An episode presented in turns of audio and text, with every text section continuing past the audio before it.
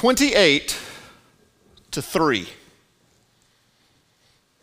Now, if you don't know what those numbers mean, um, I'm an Atlanta Falcons guy. And nobody knows about comebacks like Falcons fans. That was the score, the lead that the Falcons had in the Super Bowl before stinking Tom Brady.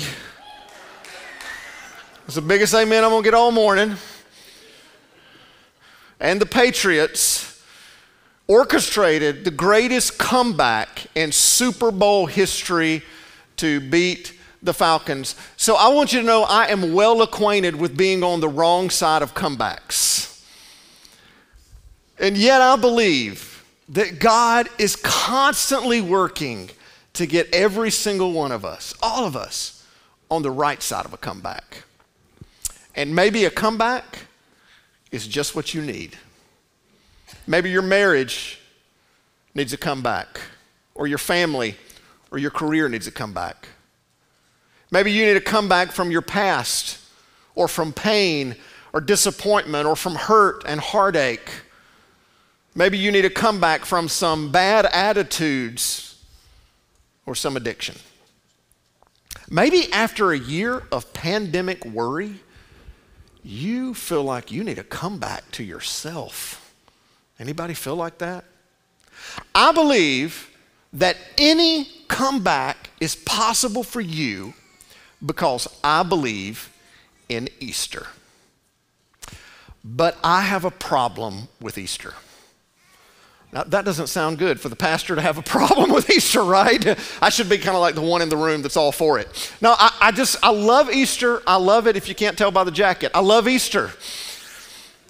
But there is a paradox that pastors struggle with every single Easter, okay? And here's the paradox that we struggle. On the day we host the most skeptics, we declare what's most skeptical. Right?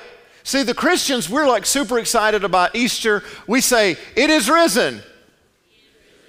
See, we even have like phraseology, and if you're new to church, you're like, What did they just say? What happened?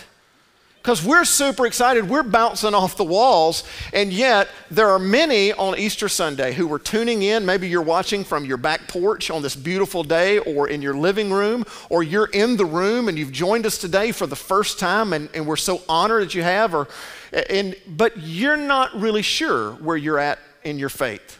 It's the day that we have the most guests watching or in the room who are um, maybe seeking out where they're at with Jesus with God. They're not sure what they believe about the Bible, and maybe that's you. Maybe you came because a friend or family member invited you, and you figured if you'd come for Easter, they'd finally leave you alone. Or maybe the pandemic in the last year has made you have some serious questions about faith and about life. Maybe you came simply because you were promised food afterwards. And someone will take your picture or maybe it was the reason that is a really good reason in the South to come to church on Easter. Mama said so. And if mama said so, that's just what you do. But we can't deny the fact that it is one of those days and one of those reasons, one of those times that, that there's a lot of people in the room that aren't sure what they believe. And on a day like that, that we could preach something a little more palatable. But since it's Easter, and since so many of you are here and so many of you are watching, I thought I would clear things up about what Christianity is all about. You see, Christianity is not about what Jesus did while he lived. Christianity is about what Jesus did after he died. that's kind of interesting because most people don't do anything after they die because they're dead. But we believe that Jesus didn't stay dead. So if you're wondering why this big, what's this big deal about Easter, if you're new to faith or, or you're kind of got some questions, here's what you need to know. No Easter, no Christianity. If there's no Easter, there's no Christianity. Easter, the resurrection of Jesus, we believe is the tipping point in human history that it is why we believe that Jesus was not just a great teacher and not just a great prophet, why we believe that he was God in the flesh, But I want to just tell you, I get that it's a pretty outlandish thing for us to believe. And I have a theory, okay? I believe that there are even some regular churchgoers who aren't sure what they think about the literal and physical resurrection of Jesus. And if you're new to church and if you're new to faith, this is the biggest issue that you probably have. You don't disagree with the teachings of Jesus. You probably agree with a lot of those. It's these supernatural claims about him, these supernatural claims that seem so outlandish. Well, before I read one of those accounts of this supernatural thing that we believe, I want to talk about just briefly why you should take this account seriously in the first place if you consider yourself a skeptic when it comes to the resurrection of Jesus. This book over here is a just typical 10th or 11th grade world history book. Anybody, any, we got any uh, students taking world history right now? Anybody? We got a world history there, right? It's got a section on Alexander the Great. Have you ever heard of Alexander the Great?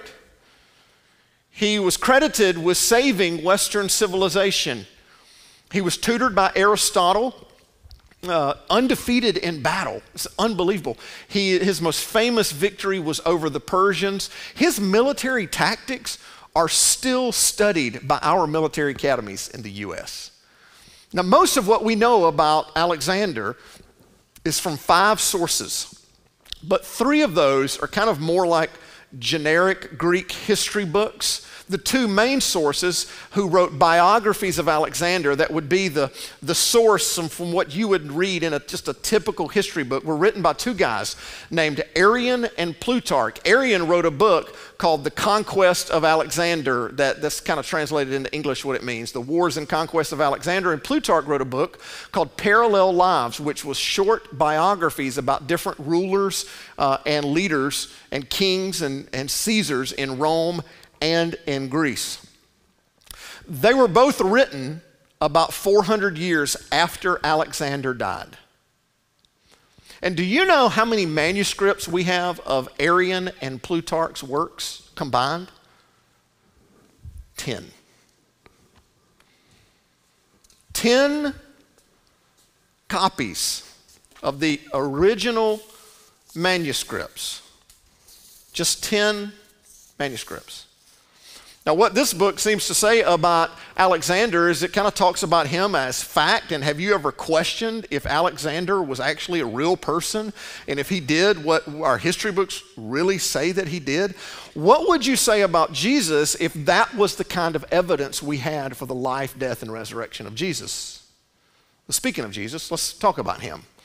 Jesus was written about in all kinds of other works besides what we call the Bible.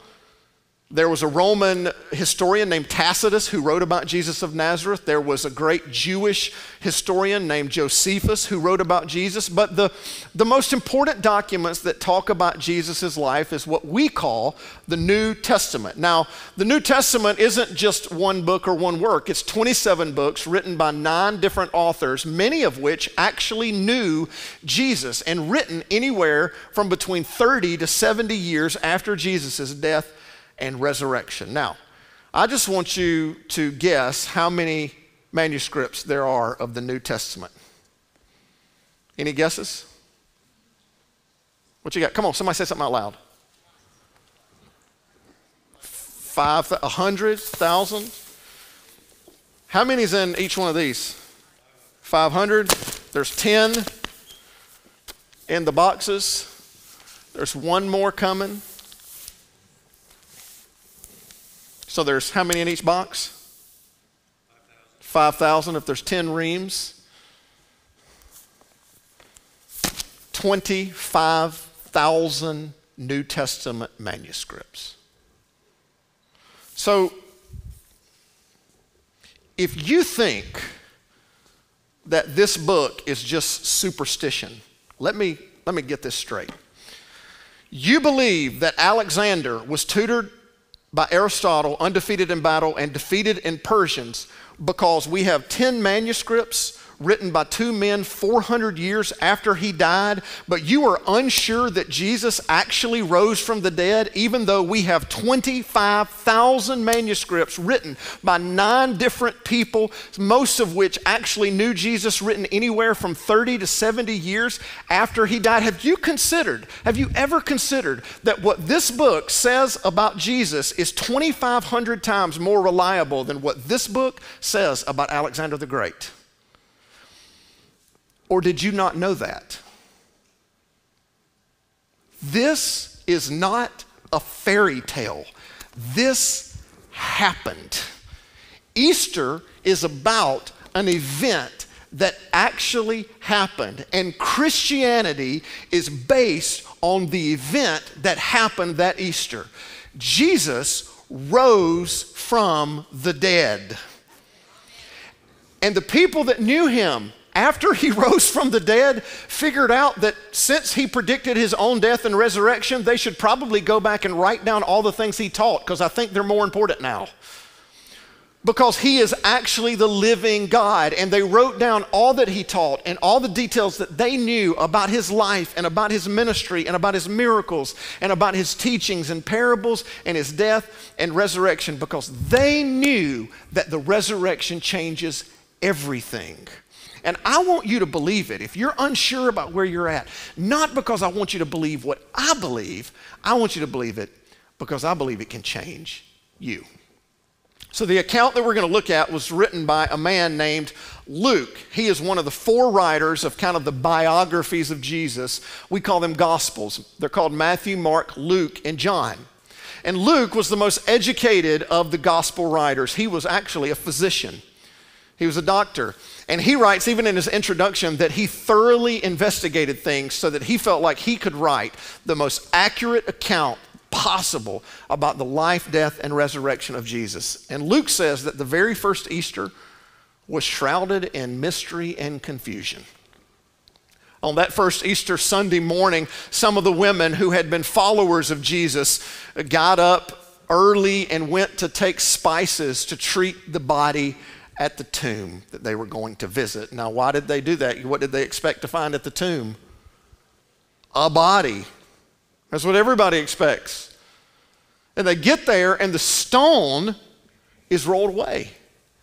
They're, they're, they're perplexed. They go inside, and the tomb is empty. They don't see anything. Now, if you were going to visit a loved one or friend's graveside and you got there and there was a big hole dug and the casket was gone, what would be your immediate first thought? Someone, so, was there anybody watching online or in the room that would think, huh, they might have resurrected? It's happened a couple times before, right? I mean, no one would think that. No one would think that. And they thought the body is probably stolen until all of a sudden, two angels show up and they tell them, He is not here. He is risen. And it has happened just as He told you it would happen. So the women are super excited and they run back to see the disciples to tell them, because I mean, uh, this is the greatest news ever and Luke writes that their words seemed like nonsense to the disciples. I love that. It seemed like nonsense. Because can you imagine them rehearsing how they were going to tell the story all the way back? Okay, so guys, do you remember how Jesus was dead on Friday? Does everybody remember that? Yeah, yeah, yeah, yeah. So, surprise, he's not dead again. Yeah, what a uh, question. How do you know that? Um, some angels told us. Did you see him? Nope. But the angels told us, oh, the angels. So if this resurrection sounds like nonsense to you, you're in good company. The disciples of Jesus who spent three years under his tutelage, it sounded like nonsense the first time they heard it too. Peter, who's kind of the ringleader of the disciples, gets up. He runs to the tomb, and the women were right. There's no stone at the entrance. And the tomb's empty, but he doesn't see any angels, and he doesn't see Jesus, and he doesn't know what to think. And then Luke writes about an incredible encounter. It's found in chapter 24 Luke. If you got your Bibles or you got your app, maybe you're sitting at home in your living room there with your Bible open in your lap. Luke 24, and if you're in the room and you don't have a hard copy, we would love to give you one on the way out of the bookshelves. This is what Luke writes. Now, that same day, two of them were going to a village called Emmaus, two of the disciples. So these are two of them that, that were sitting in the room when, when the women come to tell them. It's about seven miles from Jerusalem. They were talking with each other about everything that had happened. And they had a lot to talk about because a lot had happened in the last three days. As they discussed, talked and discussed these things with each other, Jesus himself came up and walked along with them. But they were kept from recognizing him. I think there's a little bit of our story in this. I want to tell you something I believe so strongly. Jesus is walking with you even if you don't know it. You are not alone. You are not walking through grief alone. You are not walking through anxiety alone. You are not walking through hurt alone. You are not walking through parenting struggles alone, divorce alone, disease alone, financial crisis alone, a broken heart alone. You are not alone. But just like these two on the road to Emmaus, there might be something keeping you from recognizing Jesus. Sometimes it's a really bad church experience. And maybe you've had one. Maybe a so called Christian hurt you. Or maybe a church leader betrayed you. Or maybe life just stinks in general and you have found yourself asking, where in the world is God in this? I want you to know it might not be that He's not there there might just be something keeping you from recognizing Him. What's keeping you from recognizing Jesus? Well, Jesus asked them what they're talking about because he can, he can sense the sadness in their voices and he can even see it on their faces. And then this is one of my favorite lines in the story.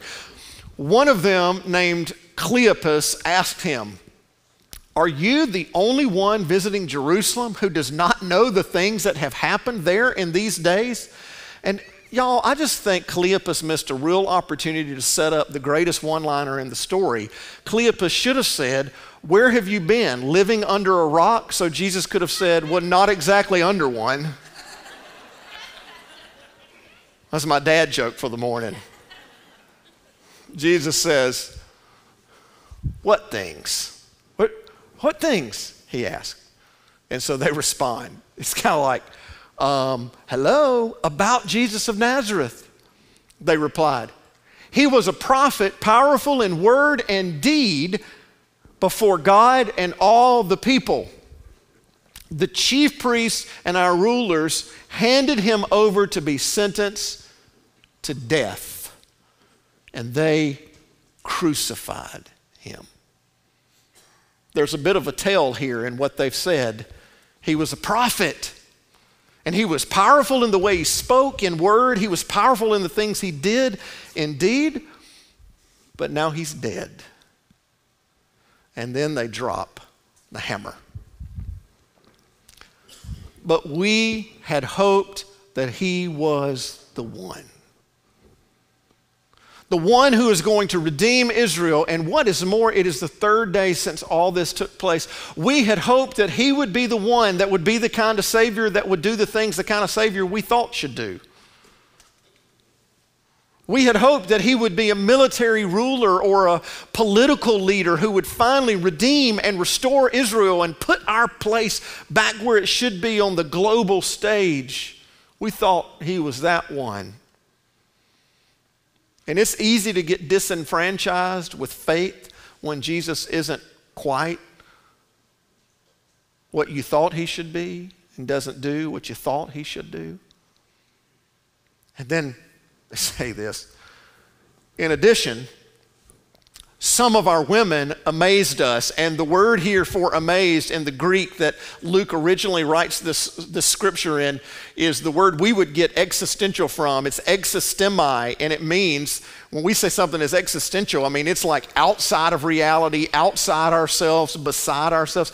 The women have said something so outside the realm of possibility, so outside of our thinking. Uh, it's more than amazing. It's like it's crazy talk. They went to the tomb early this morning but didn't find his body.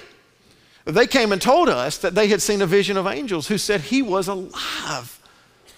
And then some of our companions went to the tomb and found it just as the women had said. Oh man. But they did not see Jesus. Basically, their answer to Jesus is, well, we don't know what to think. And Jesus can't believe that they have missed the signs. He can't believe it. And he tells them, Didn't the Messiah have to suffer these things? I mean, Jesus over and over said that he must suffer at the hands of the chief priests, that he must be sent to die, that he would suffer at the hands of the religious leaders and rulers. And then Luke writes in verse 27 that, and the beginning with Moses and all the prophets, he, Jesus, explained to them what was said in all the scriptures concerning them. He starts all the way back in the beginning. And in what we call the Old Testament, he takes the entire Jewish scriptures and he points to out all the ways that they point to him, that they point to a Messiah that would suffer at the hands of the chief priests, that would die for the sin of the world, that would be raised to new life in three days. And they still don't get it. And I understand because I'm not sure that you can be um, explained into faith, reasoned into faith. But something's happening in their hearts. And they lean into this feeling and when they get to the spot in the road where they're to turn to go to the place where they're going to be in Emmaus, the house, they, Jesus keeps walking, but they kind of stop in their tracks and they say, Hey, and for all they know, he's a complete stranger. They still can't see it. And they say, Hey, why don't you come with us? Why don't you come be with us? Why don't you come eat with us, stay with us? And, and I think that's such an important thing to don't miss in the story. And, and, and I want to just, just think about it a second. What would it mean for you to lean into that feeling and invite Jesus in? Because listen to what happens. When he was at the table with them, he took bread, gave thanks, broke it, and began to give it to them. They had seen that before. Then their eyes were opened and they recognized him, and he disappeared from their sight. At that moment, something changed, and they realized that they were in the presence of the resurrected King Jesus. Their eyes were open to see the risen Lord. But don't miss the last verse, verse 32. Don't miss last verse. They ask each other, Were not our hearts burning within us while he talked with us on the road and opened the scripture to us? There's some, we didn't know what was going on. We didn't know who this guy was, but there was something that we experienced. And they made a decision that changed their lives in the course of human history. They invited Jesus in. And we don't need to miss this because this is our story. Because I, have a, I have a fear about what sometimes happens at Easter. We come to church for various reasons and we experience something. We, we feel something. Man, I mean, did you experience something in the music this morning? Holy smokes. We feel God's presence. The, the worship speaks to us. We feel God. And too often, we don't take Him home with us. We don't invite Him in. We don't invite Him into our lives. We don't invite Him into our hearts. We don't invite Jesus into our struggles, into our addictions, into our parenting, into our finances. Uh, listen, I'm really glad you're here today. I'm glad you're tuning in online. I'm really grateful to see faces in, in, in the room. Last year, I preached to a camera in an empty room on Easter Sunday.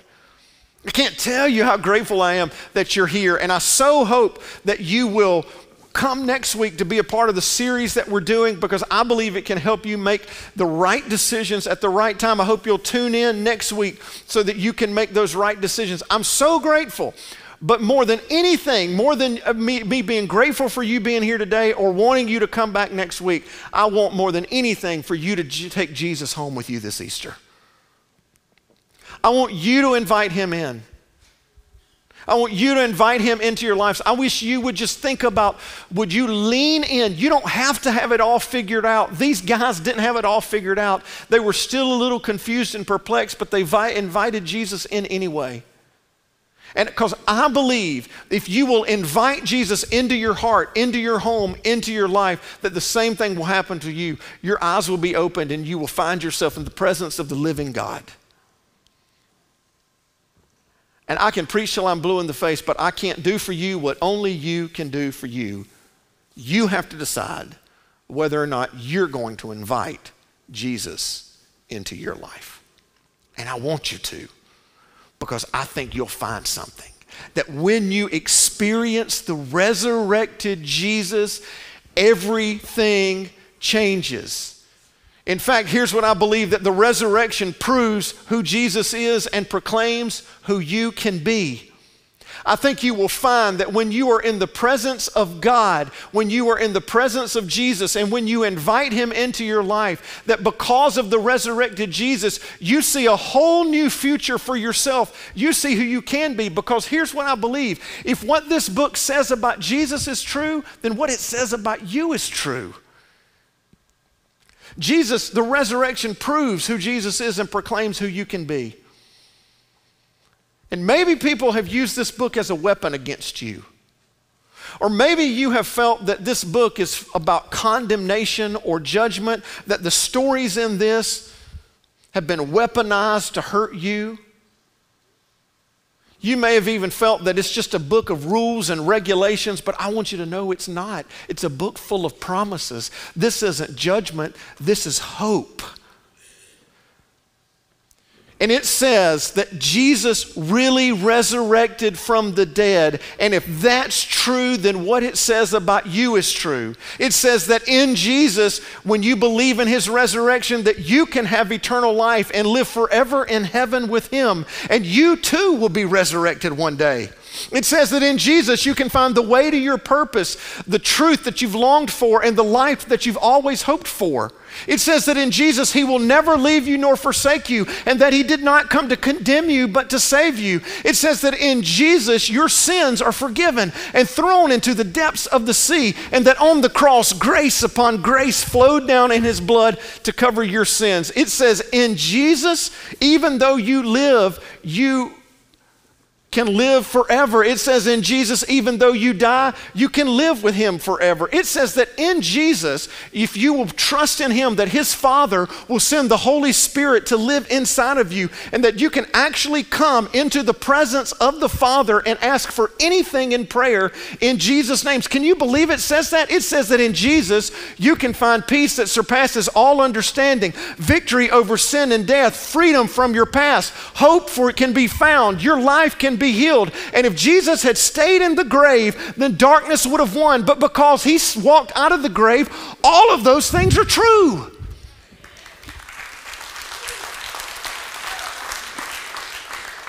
About Jesus and about you.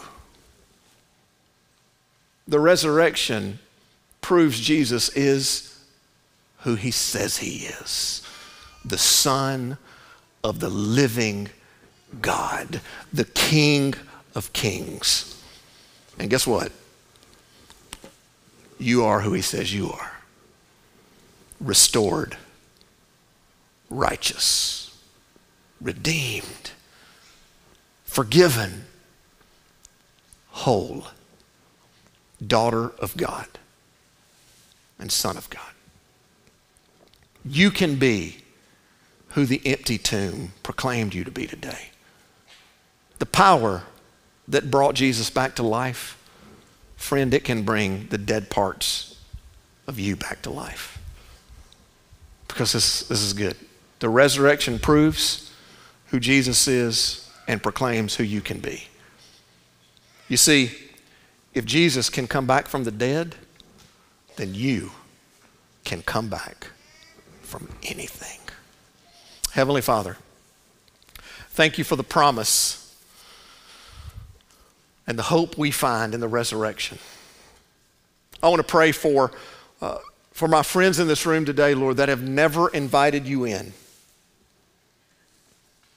That have never invited you in. And my prayer, my heart, Lord, I just, I just want to pray that they would take a step of faith to invite you into their heart, into their life. And if that's you, if you just pray this prayer silently in your heart, in your words, or you can repeat after me, that, Dear Lord, I invite you into my life. I invite your son Jesus into my heart. I confess that I'm a sinner. I've made some mistakes. And I need you to forgive my sins. I repent of my past. I believe you died on the cross to forgive my sins and rose from the grave to give me victory over sin and death. Live in me, Jesus, so that I can live for you here and live with you forever. There's some of us in this room, Lord, that have, um, we made that decision a long time ago, but boy, we need to come back like never before. Lord, I want to pray for those whose marriage needs to come back, whose family needs to come back, whose finances need to come back, whose, whose careers need to come back, whose health needs to come back. Um, and Lord, I'm praying today, I'm praying today that they would see that the fight for the comeback has already been won, that we have victory in Jesus and that they would not trust in their own power, God, but that we would lean in to the risen Lord who's right beside us and has been all along. In Jesus' name, amen. If you made a decision today, I just want to ask you to do something. If, if you made a decision to invite Jesus into your life, we want to walk with you and you've got this card to fill out, there's a spot in there that you can say, I'm committing my life to Christ or renewing my commitment. If you do that, I want you to mark that. If you're, if you're trying to make a comeback and you got something going on in your life, you put that in there and we, because we want to walk with you. You are not only alone because Jesus is with you, you are not alone because we are with you. So as we close together in song, I want to invite you to fill that out. We're going to sing about the reality that Jesus changes everything. And today we can find hope. Today we can find healing in the living God. Won't you stand as we sing?